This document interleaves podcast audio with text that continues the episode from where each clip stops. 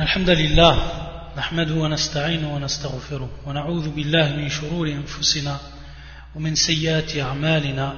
من يهدي الله فلا مضل له ومن يضلل فلا هادي له.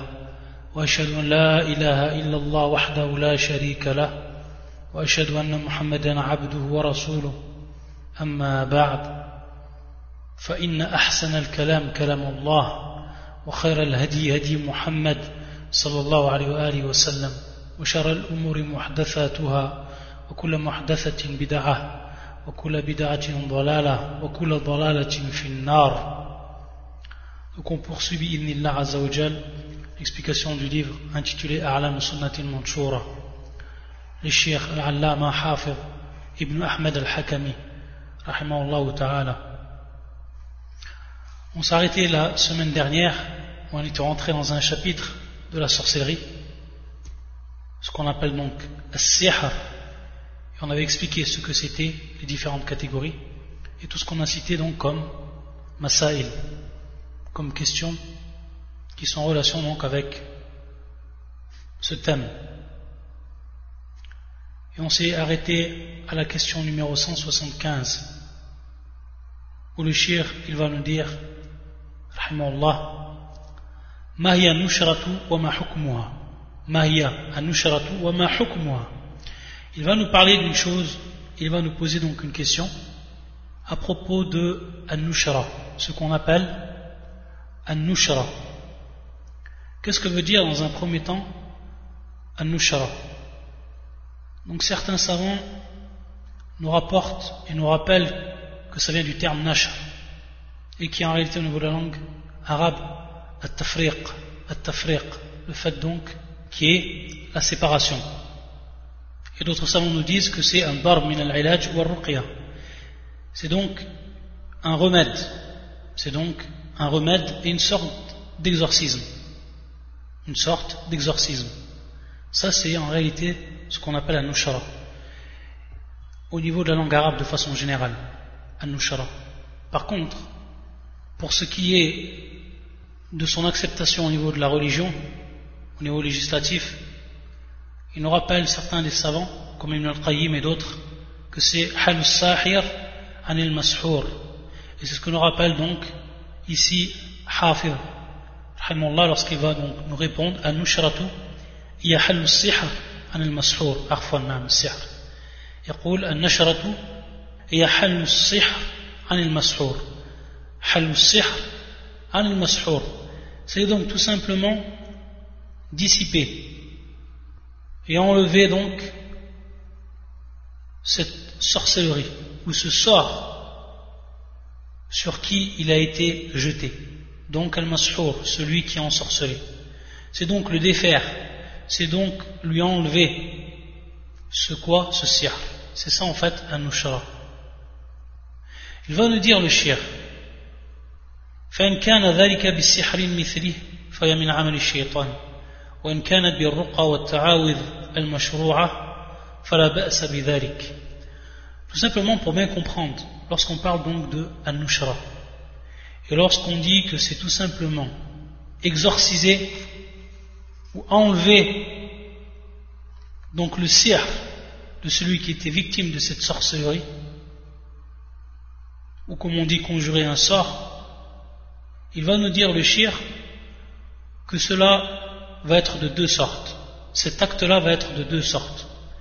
Et ensuite, lorsqu'on va comprendre que un nushra, elle est de deux sortes, on va tout de suite comprendre ou pourquoi on va s'apercevoir dans certaines paroles du prophète sallam et ensuite certaines paroles parmi les salafs qu'il y a ceux qui l'ont autorisé et ceux qui l'ont interdit. Ceux qui l'auront autorisé, c'est ceux qui auront vu que ce nushra, c'est celle qui est de la sorte que l'on fait avec ruqa, ta'awith, al-mashru'a, comme nous l'a dit donc le chien. C'est-à-dire donc des invocations que l'on va dire, également al-ruqa, un exorcisme que l'on va dire, avec donc des invocations, etc., des versets du Coran qui sont donc, bien entendu, mashru'a, qui sont légiférés. Dans ce cas-là, c'est autorisé. Et c'est pour ça qu'on va s'apercevoir que tous ceux qui l'ont autorisé, ils sont revenus à cette sorte-là. Par contre, la deuxième sorte, et c'est la première que va citer le shir dans le livre, c'est tout simplement contrer ce sihr et l'enlever par un autre sihr. Et c'est donc là interdit. Fahiya min amal shaitan. Fahiya min amal shaitan, comme nous dit le shir. On va voir donc le hadith qui concerne cela. Ça fait donc partie de l'acte du diable. Parce que l'on sait que le sihr, il vient des diables. C'est ceux qui l'enseignent aux êtres humains. Et c'est eux donc qui le pratiquent lorsqu'ils cèdent de ces shayatin. Donc le fait de revenir à un sorcier pour enlever le sihr d'une personne qui l'a déjà, qui est victime d'une sorcellerie, c'est tout simplement interdit. Et c'est min amal. Et donc comme cela comprendre un nushra, qu'elle est de deux sortes, celle qui est permise et celle qui n'est pas permise. Et pour ce qui n'est pas permis, on va revenir à un hadith du prophète sallam, hadith de Jabir radiallahu anhuma, et qui est un hadith rapporté par l'imam Ahmed ou Abu Daoud, et dont l'isnad est Hassan, l'isnad est acceptable. Anna Rasulullah sallam su'ila an nushra. Le prophète sallam il fut interrogé donc à propos de cette nushra, donc qui est le fait de retirer un sortilège. Iya min shaitan Il a dit répondu le prophète sallam ceci vient donc du diable. C'est pour ça donc que le shir il a dit Fahiya min amal shaitan. Fahiya min amal shaitan. Et Abu Daoud nous rapporte que l'imam Ahmad a été interrogé à propos de Al-Ushra, Al-Nushra, فقال Ibn Mas'ud yakrahu hadha kulla. C'est-à-dire que l'imam Ahmad il a répondu à propos de Al-Nushra, il a dit que le sahabi al-Jalil Ibn Mas'ud radiyallahu ta'ala anhu yakrahu hadha kulla. C'est-à-dire qu'il déteste cela. Et qu'on le dit, et c'est ce qui est le plus souvent et le plus courant chez les salafs lorsqu'ils disent yakra ou akra, ça veut dire tout simplement al-karaha bit-tahrim ou karaha tahrim c'est tout simplement ici, ils veulent dire par là l'interdiction. C'est détester, mais à titre d'interdiction. Donc lorsqu'il dit Ibn Mas'ud yakra ou hadha kulla, simplement qu'il déteste. Et donc ce qui est voulu ici, ce qui est voulu par ce hadith, c'est bien entendu ceux qui ont recours au sihr, ceux qui ont recours donc à la sorcellerie pour enlever donc un sortilège qui est déjà présent. Donc cela est strictement interdit au niveau de la religion. Et c'est pour ça que le prophète, seulement ce hadith, lorsqu'il a dit, ou lorsqu'on lui a demandé, Souila an al-nushra, an-nushra bil alif wal lam, al-alif wal lam lil ahd. C'est-à-dire qu'on lui a demandé à propos d'un nushra qui est bel et bien précis. C'est-à-dire qu'on a voulu par là un nushra qui se pratiquait dans Al-Jahiliya, chez les gens de la Jahiliya, et qui était donc de recourir à la sorcellerie elle-même, pour retirer donc un sort, etc. Donc, c'est à partir de là que le prophète sallallahu alayhi wa sallam a répondu de cela, donc, par rapport à ce qui lui était demandé, et un nushra qui était celui qui était interdit, c'est-à-dire celui qui était bel et bien précis, celui qui était fait et pratiqué par les gens de la Jahiliya, ayadan billah. Et maintenant, si on voit et si on s'aperçoit d'autres paroles parmi les salafs, comme cela a été rapporté par l'imam al-Bukhari dans son authentique, An Qatada, il a demandé donc à Sa'id ibn al-Musayyib, رجل به طب أو يؤخذ c'est-à-dire qu'on lui, on lui a posé la question d'Ibn Musayyib par rapport à une personne, bihi tib, c'est-à-dire donc on avait dit tib bimana sihr, c'est-à-dire donc qui, a une, qui est ensorcelé. Est-ce qu'on va le laisser comme tel, c'est-à-dire qu'il ne pourra donc par la suite ne pas s'approcher de sa femme, car c'est ici un des cas ou un des résultats du sihr que l'on fait chez un, pour un homme, afin qu'il ne s'approche plus donc de sa femme et qu'il ne peut plus avoir de rapport avec elle. Ou alors on va ici donc enlever ce sihr-là et parce qu'il est bien entendu autorisé. Donc al-nushra, al-mashru'a ici. C'est pour ça qu'il va dire, Ibn al-Musayyib, la ba'sa bihi. Innama yuriduna bihi l'islah. Innama yuriduna bihi l'islah. Donc il a répondu Ibn al-Musayyib qu'il n'y a pas de mal à cela. Il a voulu bien entendu ici al-nushra, celle qui est autorisée. C'est-à-dire qu'ils veulent par là, ceux qui donc ont pratiqué ce nushra, parce qu'il est autorisé, et on va revenir à ce qui est autorisé, ils veulent par là donc al-islah, faire le bien, et remettre les choses comme elles étaient auparavant, et donc enlever ce mal qui les a touchés.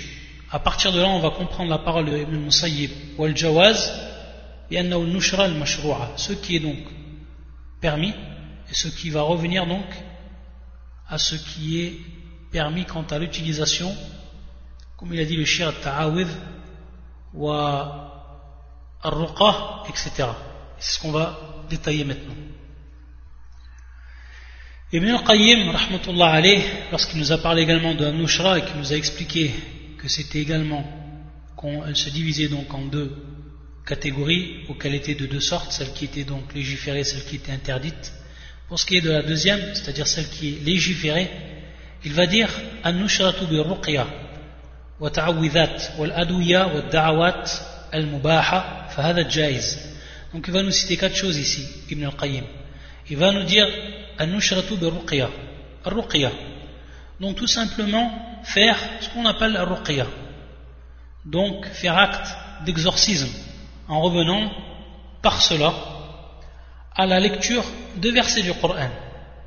Et parmi donc ces versets du Coran, ceux qui vont être plus spécifiques par rapport au sir, il y a bien entendu le Fatiha, le premier verset, ou la première sourate qui est le Fatiha. Et également, comme le rappellent certains savants, réciter les versets qui sont en relation avec Ibtal al-Sihr, c'est-à-dire lorsqu'Allah nous a rappelé comment de par ses envoyés, il a annulé le sihr des Sahara, le sihr, donc des sorciers. Comme Fisurat al-A'raf, du verset 117, qu'on va retrouver du verset 117 jusqu'au verset 122. Fisurat al-A'raf. Al-A'raf. ila Musa an alqi asak ila akhir al-ayat. De même, Fisurat Yunus, قال موسى ما جئتم به السحر إلى آخر الآية et qui est le verset 82 في سورة يونس qui est le verset 82 et également في سورة طه وألق ما في يمينك تلقف ما صنعوا et qui est le verset 69 également 110 في سورة طه donc ces versets là qui sont spécifiques donc au sihr ils seront lus sur la personne en tant que ruqya donc afin de dissiper ce cirque-là qu'il a été atteint. Et bien entendu, ici, il va y avoir des conditions que le chien ensuite, il va nous rappeler également.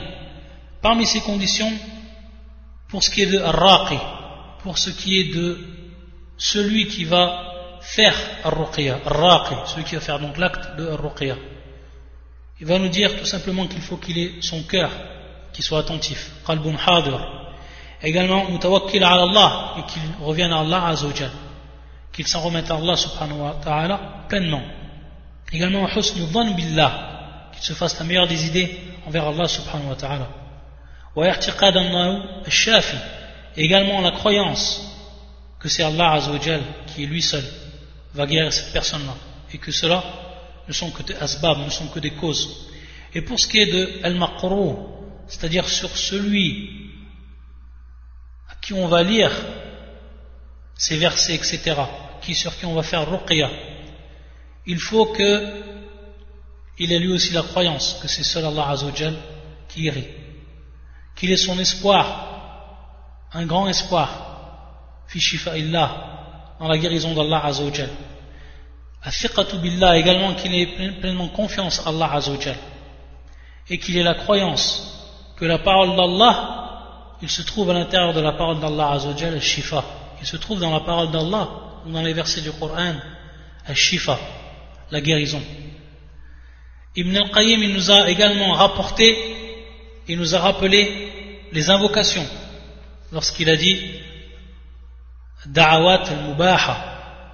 Donc les invocations, bien entendu, toutes les invocations que l'on connaît, qui sont par rapport et qui s'appliquent pour ce qui est de la guérison comme etc. Toutes les doigts que l'on va connaître et que l'on va donc appliquer et qui sont bien entendu des doigts authentiques prises donc de la sunna ou alors du livre d'Allah Azzawajal. Également il nous a parlé Ibn al-Qayyim pour ce qui était donc de des médicaments.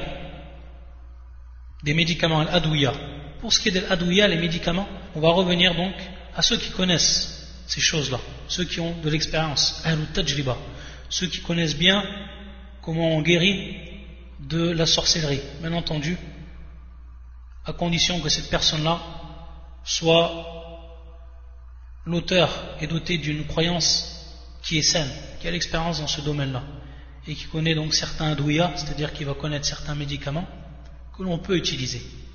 Et pour ce qui est également une question que l'on va également citer, adabil khusus, plus précisément, à titre d'exemple, le fait de prendre de l'eau, d'y mettre ce qu'on appelle des feuilles de cidre, c'est-à-dire les plantes de, lotus, et ensuite de lire les versets du Coran dessus, et d'ensuite d'utiliser cette eau donc afin de guérir, que ce soit du sihr, ou plus précisément du sihr ou autre. Il faut savoir que certains savants ont contesté cela, cette nushara, bien précisément. Et beaucoup de savants, et beaucoup d'autres savants, ils vont dire que c'est autorisé. Pourquoi? Parce que ça fait partie tout simplement des médicaments. Comme Shir al-Islam ou comme Shir ibn Baz, Également, c'est l'avis de l'auteur du livre qu'on étudie, chez Hafiz, également qui, qui cite que c'est autorisé de faire cela. Donc tous les médicaments qui vont être donc permis et que les gens, ceux qui sont spécialisés, connaissent et qui sont également à titre de ruqa. C'est pour ça que lorsqu'on a parlé de ruqa, le shir va nous dire dans la question numéro 175 ou arfon la question d'après 176 vu qu'on a parlé et vu qu'il a dit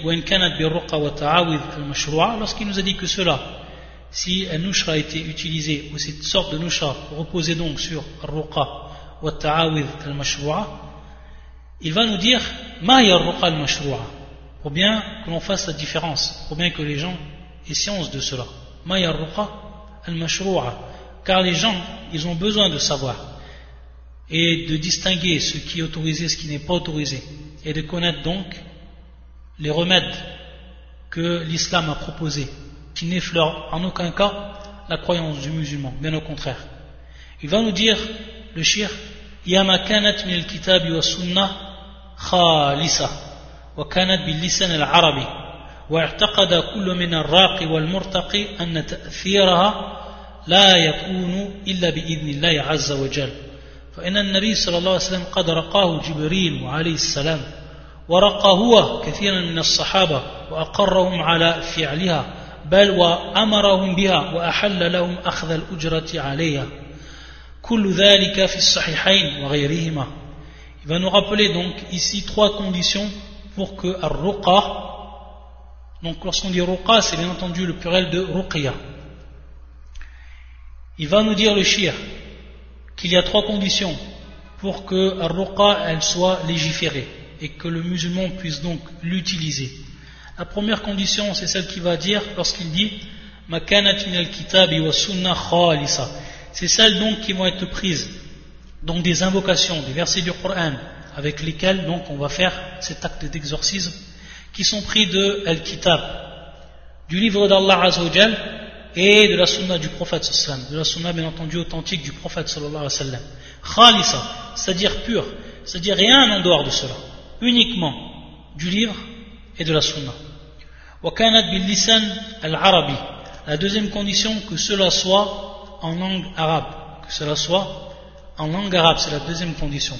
Ensuite, la troisième condition, c'est ce qu'on a cité auparavant déjà, c'est que la personne, elle a la croyance que ce soit celui qui fait, qui pratique la ruqya sur les gens, ou que le malade, que ce soit le malade, celui qui est mashour, celui qui est ensorcelé, qu'ils aient donc la croyance, une croyance ferme, que l'effet que cela va avoir ne peut être que par l'autorisation d'Allah Azzawajal. Et que cela, bien entendu, sont des causes qui sont utilisées. Et que le véritable shafi, c'est Allah Azzawajal. Donc ça, c'est irtiqad. Ça, c'est la troisième condition. Donc, qui repose, cette troisième condition, sur l'irtiqad, sur la croyance. Il va nous citer, à titre de preuve, ici, que le prophète sallam, il est ensorcelé, comme on l'a vu dans le hadith, dans le cours précédent, lorsqu'il était ensorcelé par l'habit d'Ibn al-Arsam.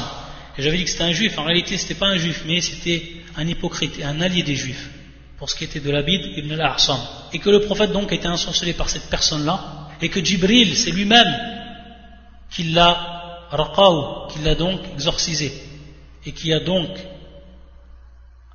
retirer le sortilège qui lui avait été lancé au prophète sallam et ce sihr donc ce sihr qui lui avait été lancé. Et le prophète sallam lui-même c'est-à-dire que lui-même il a fait cet acte ruqya sur beaucoup des sahaba. Et comme il nous le rappelle il va faire allusion ici euh, au hadith d'Abu Sa'id al-Khudri lorsqu'ils avaient été voir une tribu et qu'il leur avait donc demandé de les prendre comme invités, qu'ils avaient refusé, et qu'ensuite le chef de cette tribu s'était fait mordre par un scorpion, et qu'ils avaient été les voir ensuite, les Sahaba, et parmi Abu Sa'id, et qu'il leur avait demandé s'ils avaient un remède, et donc Abu Sa'id leur avait fait, euh, lui avait fait par al-Fatiha, et qu'ensuite ils avaient pris à partir de cela, de cet acte-là, un ujra, comme nous le rappelle le shir ujra, c'est-à-dire qu'ils avaient pris un salaire. Et le prophète sallam, tout cela, il l'a autorisé. Et il l'a aqarrahu, c'est-à-dire donc, il a agréé ce qui avait été fait. Bien entendu, tout cela, adafi sahihain, en Sahih Bukhari, Sahih Muslim. Donc à partir de là, on sait bien que Ruqya, si elle repose sur ces trois conditions, de par l'acte de Jibril, de par l'acte du prophète de par l'acte des Sahaba, c'est quelque chose qui est autorisé, bidun khilaf, sans aucune donc divergence. À la question 177, il va nous dire, rahimahullah, ma al-mamnu'a. Donc il a parlé dans un premier temps de celles qui étaient mashroua. Il va parler maintenant de celles qui sont mamnoua. Il va nous parler de celles qui sont interdites. Il va nous dire donc Yamalam takun min al-kitab wa sunnah. Wala kanat bil arabiyya. Donc toutes celles qui ne vont pas comprendre les conditions qui sont requises. Donc, qui ne sont pas du livre et de la sunna. Qui ne sont pas en langue arabe. Bal amal wa Bien au contraire, celles qui ne sont pas donc de cela, et dont les conditions ne sont pas requises, alors Cela fait partie donc de l'acte du diable et de l'utilisation donc du diable. Et ça va être un rapprochement auprès de lui, c'est-à-dire plutôt utiliser. C'est donc l'utilisation que l'on va faire du diable à partir de là. Parce qu'on utilise ces ruqas qui ne sont pas du livre de la sunna, qui ne sont pas en langue arabe. Donc ça va être l'utilisation que l'on va faire du jab à partir de cela. Et également se rapprocher de lui du jab, de ce qu'il aime.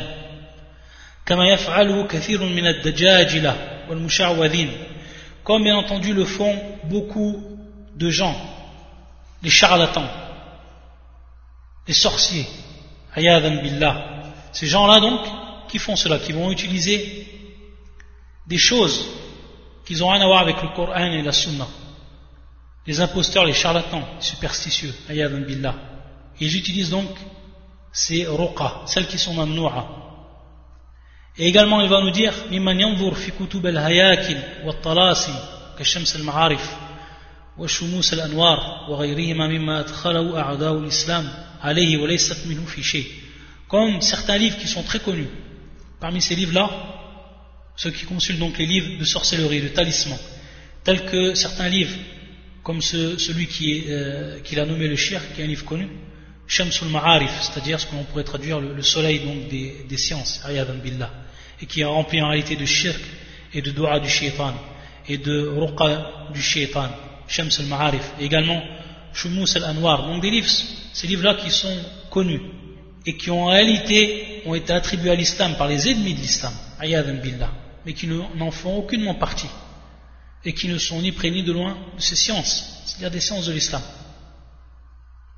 Et comme le cher lui-même l'a démontré dans son livre, Ma'ajij al-Qaboul, le livre donc, son deuxième livre sur la croyance beaucoup plus, beaucoup plus vaste, beaucoup plus détaillé, qui traite également donc de tous les points de la croyance. Ma'arij al-Qaboul, fi sharh Sulam al-Wusul. Donc voilà ce que va nous rapporter le shir pour bien connaître ce qui n'est pas de al-ruqa al-mashru'a, bel min al-ruqa al-mamnu'a. Ensuite, à la question numéro 178, le shir, il va nous parler également de ce qui est en relation avec ce qu'on a cité avant. C'est-à-dire, il va en relation avec les questions précédentes. Pourquoi cela? Parce qu'on a parlé de sorcellerie. ensuite, le shir, il nous a parlé de nushra. Comment donc remédier à cette sorcellerie?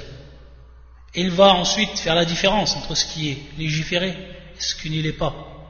Il va nous expliquer également sur quoi repose ce qui va donc légiféré, sur quoi repose ce qui n'est pas légiféré pour ce qui est de nushra, pour ce qui est donc de retirer le sortilège.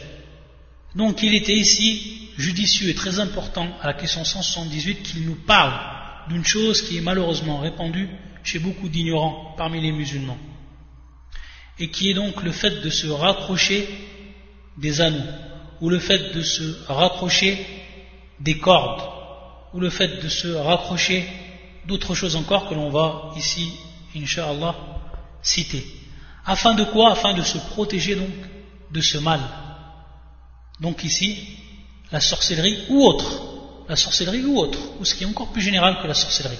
Donc on voit en tous les cas pourquoi le cher ensuite, il va nous parler à la question 178 de ce qui est, comme il le cite, ما حكم التعالق بالتمائم والأوتار والحلق والخيوط والودع ونحوها Il va donc nous dire, le shir, quel est le statut des objets qui sont portés, donc les pendentifs, tout ce qui est en relation avec les pendentifs, tels que les amulettes, tels que les cordes, tels que les anneaux, tels que les fils, tels que les, coquillages, etc.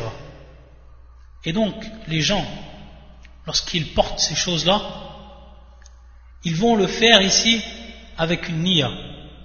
Ils vont le faire avec une intention. C'est soit raf al-bala, c'est soit donc ils font cela lorsqu'ils sont atteints d'une maladie, que ce soit le sihr ou autre, afin de dissiper donc cette maladie ou autre, ou ce malheur dont ils ont été touchés. Raful bala, une fois que ça a été touché. Ou alors, daf'ul bala, c'est-à-dire qabla al ou alors donc se protéger de ce qui peut leur arriver comme malheur ou comme sihr ou autre, donc avant même que ça arrive. Donc ils ont toujours cette à ces gens-là, lorsqu'ils portent, c'est ce qu'on appelle at-ta'aliq. At-ta'aliq. Donc le fait de s'accrocher des choses, des pendentifs.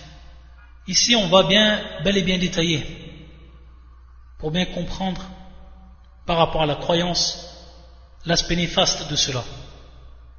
Il faut savoir qu'il y a deux cas de gens qui portent cela. On va même en citer un troisième. Le premier cas, c'est ceux qui ont la croyance que ces choses qu'ils vont porter, ces choses elles-mêmes, hein, elles-mêmes, elles ont donc la capacité et le pouvoir donc, soit de leur enlever ce dont ils ont été touchés comme malheur, ou alors de les protéger de tout malheur. Ceux-là, ceux qui ont la croyance dans cela, ils sont entrés dans ce qu'on appelle shirk al-akbar ils sont entrés dans ce qu'on appelle l'associationnisme majeur. Et par là, ils sortent de l'islam. Ceux qui ont cette croyance-là, ils sortent de l'islam. akbar. Ceux qui croient donc que ces choses en elles-mêmes, elles ont la capacité de faire ce qu'on a cité. Et elles vont rentrer dans le shirk min wajhain. Elles vont rentrer dans le shirk sous deux aspects. Le premier aspect, fi shirk al C'est-à-dire, ça va rentrer cela dans le shirk propre ou dans le shirk qui va concerner le shirk fituhid al qui va concerner donc l'associationnisme dans l'unicité de la souveraineté d'Allah Azzawajal. Pourquoi? Parce que tout simplement, lorsqu'ils ont cette croyance, comme s'ils avaient placé donc une autre divinité qui avait donc la possibilité de gérer ce qui se passe dans l'espace ou autre. le fait donc de gérer les choses d'avoir un pouvoir et la capacité d'agir sur ces choses-là. Ça, donc, ça rentre dans le shirk fi ar Ensuite, le deuxième aspect, shirk fil uluhiyya. shirk fil uluhiyya, c'est-à-dire donc le shirk dans ce qui va être propre à l'unicité dans l'adoration d'Allah Azzawajal. Pourquoi? Parce que ta'allaqa qalbuhum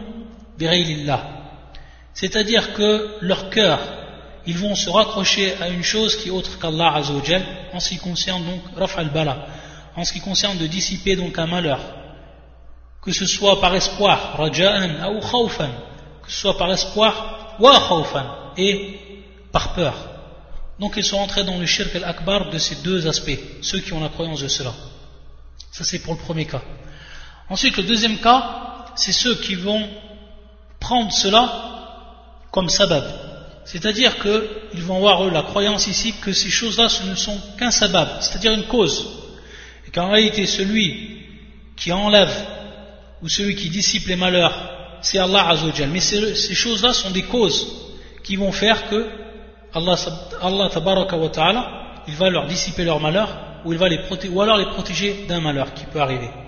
Et ça en réalité c'est du shirkun ashar. Ça c'est du shirkun ashar. C'est-à-dire donc c'est de l'associationnisme mineur. Ils vont rentrer ici dans l'associationnisme mineur, non dans l'associationnisme majeur, c'est-à-dire qu'ils ne vont pas sortir de l'islam de par cela, mais ils rentrent dans ce qui est khatir, dans l'associationnisme mineur, et qui peut les amener, comme on sait, sans refaire des cours sur tout ce qu'on a vu par rapport au tawhid, on sait que min khuturat shirk al-ashar, c'est-à-dire des dangers du shirk mineur, c'est que ça amène au shirk al-akbar, ça amène au grand associationnisme. Donc il ne faut pas se dire simplement du shirk al-ashar, je ne suis pas sorti de l'islam par rapport à ça. D'abord, c'est du shirk, ça porte le nom de shirk, et Allah Azzawajal ne le pardonne pas on a vu, on a vu chez les gens de science qui ont étudié cette question avec précision que, ce soit le shirk al-akbar ou que ce soit le shirk al-asghar, Allah Azzawajal ne le pardonne pas. Même le shirk al-asghar, Allah Azzawajal ne le pardonne pas. Ça ne rentre pas taht al-mashia. Ça ne rentre pas sous la volonté d'Allah Azzawajal. Donc regardez le khutura, regardez donc le danger de cela, de ceux qui ont cru que ces choses-là sont des sababs, sont des causes et tous ces gens, tous ces gens-là, que ce soit donc la première catégorie, la deuxième catégorie, ils ont en réalité été à l'encontre de la religion, de la législation, ils ont été également à l'encontre de al-qadar, c'est-à-dire la prédestination. Car Allah c'est lui qui prédestine toute chose, et c'est lui qui enlève toute chose, subhanahu wa ta'ala. Et donc on doit s'en remettre en Allah et on doit s'en remettre al-asbab al-mashru'a, c'est-à-dire aux causes qui sont légiférées et dont Allah Azzawajal nous a informé dans son livre ou sur la langue de son prophète sallallahu alayhi wa sallam. Donc ça c'est un point qui est important à comprendre dans un premier temps pour ensuite répondre et voir comment le ou euh, revenir à la réponse du shir lorsqu'il a répondu à ce hukm, c'est-à-dire donc au statut de ces choses-là. Tous les hadiths qu'il va rapporter vont nous prouver que cela est interdit. Bien entendu, cela est interdit. Ça, c'est le hukm. Lorsqu'on parle donc de hukm, de statut, un hukm, automatiquement, ça va soit être interdit, ça va soit être euh, autorisé, ça va soit être déconseillé, ça va soit être euh, mubah, c'est-à-dire permis, ou ça va également être mustahab. Ça peut être également mustahab, c'est-à-dire recommandé, ou alors wajib ou alors donc obligatoire. Ça c'est le hukm. Pour ce qui est donc de ce hukm ici, ça rentre dans l'interdiction. Ça rentre dans l'interdiction, fit taharim. Donc ça va être la, réponse que l'on va comprendre à travers donc directement lorsque le cher va nous citer les hadiths du prophète. Parmi ces hadiths, ceux qui vont être authentiques et certains que le shir a cités qui ne sont pas authentiques. À la l'ensemble de ces hadiths nous prouve que c'est bel et bien une interdiction. Et ici on vous a donné donc la, précision par rapport à ce qui était de ces choses-là et ce qu'elles avaient comme conséquence par rapport à la religion, ce qu'on appelle donc tamaim, etc. Et lorsqu'on a cité at-ta'aliq, donc tout ce que les pendentifs, etc., il faut bien comprendre par rapport à cela que c'est tout.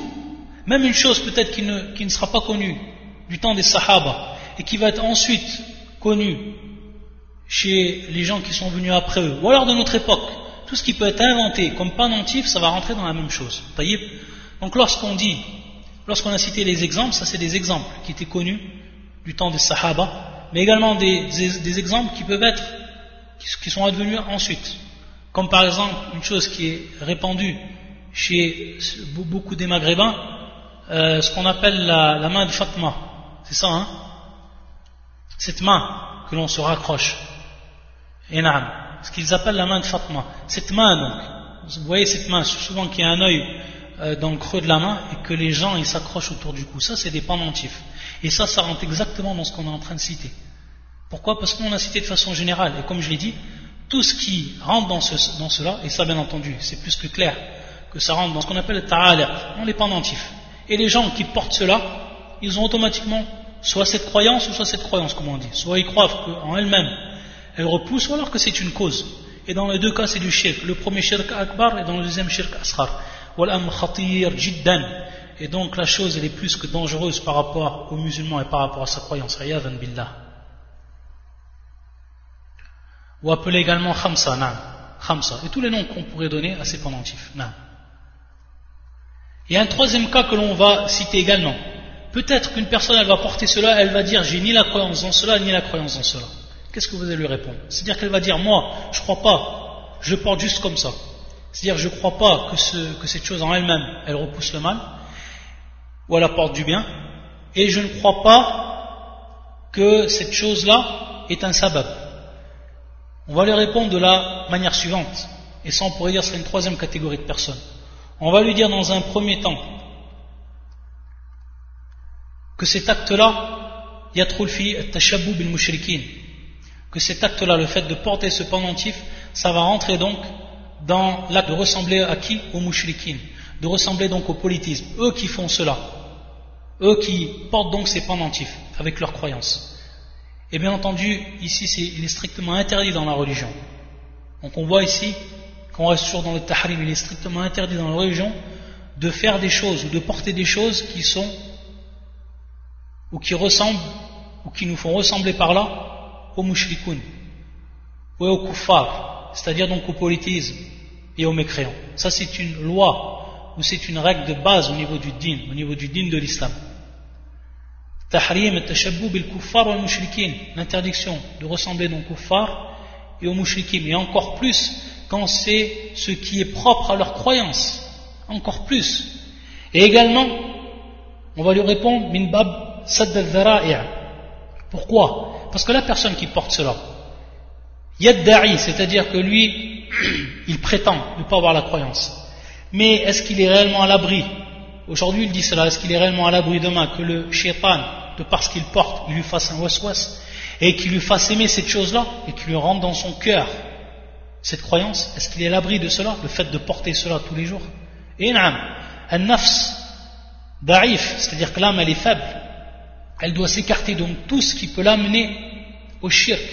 Et ça c'était un minhaj dans la vie du prophète sallam. C'était la voie du prophète sallam durant sa vie, d'écarter les gens de tout ce qui peut les amener au shirk, même si ce n'est pas considéré ces choses-là, ou alors qu'il n'y a pas la croyance sur ces choses-là, que c'est du shirk. Tout ce qui peut nous amener au shirk, alors le prophète l'a interdit. Et ça en réalité également, ça rentre dedans. Le fait donc de porter cela, et si la personne elle prétend, à ce moment où elle prétend, qu'elle n'a la croyance ni en ça ni en ça. Parmi ce qu'il a cité le shir comme hadith, ce hadith qui est rapporté par Abu Daoud ou l'imam al-Tirmidhi dans leur sunan, et qui est hadith dont l'isnad est Hassan, est acceptable.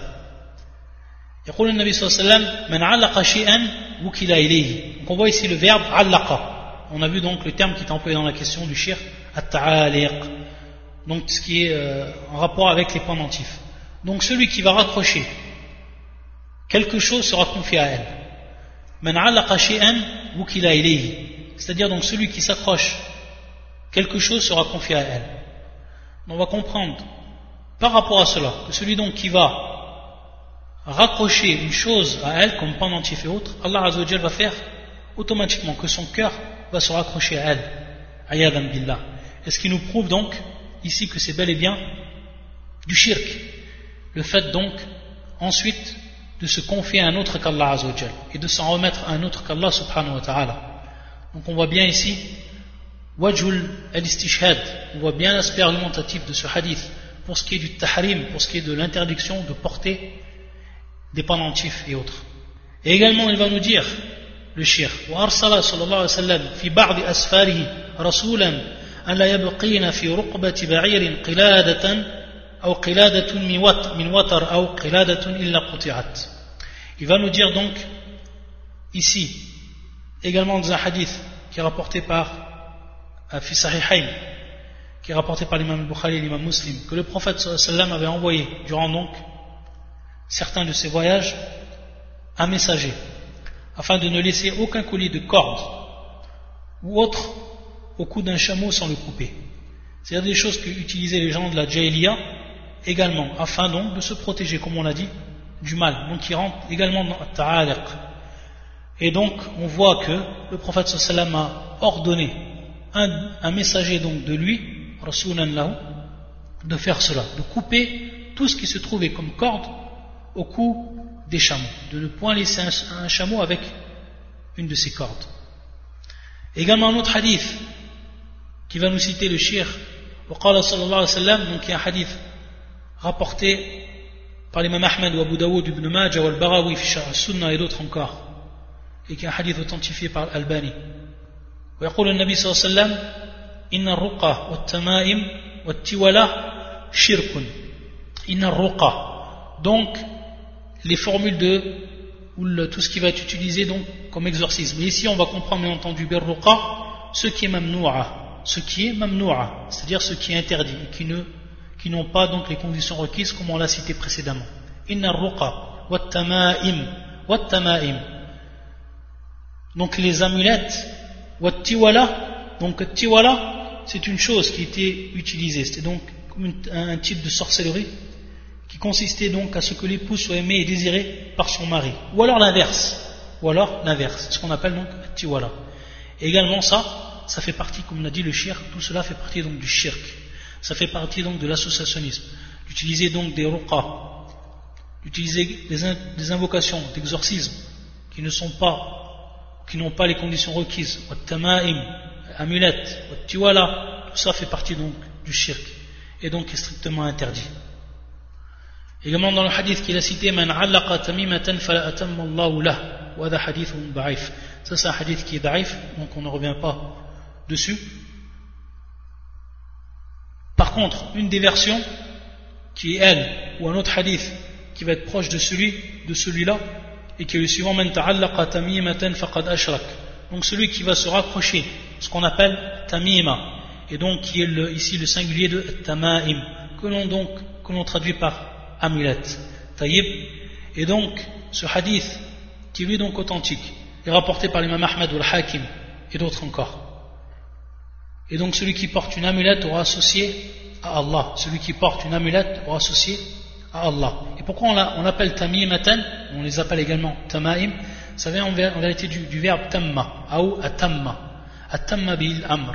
C'est-à-dire que par cela, eux, ils veulent que le projet qu'ils ont une intention de faire soit complet, c'est-à-dire qu'ils se complètent, c'est-à-dire qu'ils arrivent donc à l'objectif de ce qu'ils veulent. C'est pour ça qu'on appelle cela tamima, et qu'on en appelle donc le pluriel qui est tamaim, qui vient donc du, verbe atamma.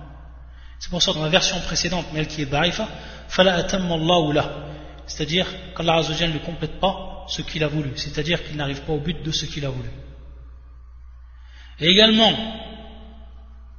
dans l'autre hadith, Également, il y a un par rapport donc à son authenticité. Certains savants le rendent d'arrive, comme Charles Albani et d'autres.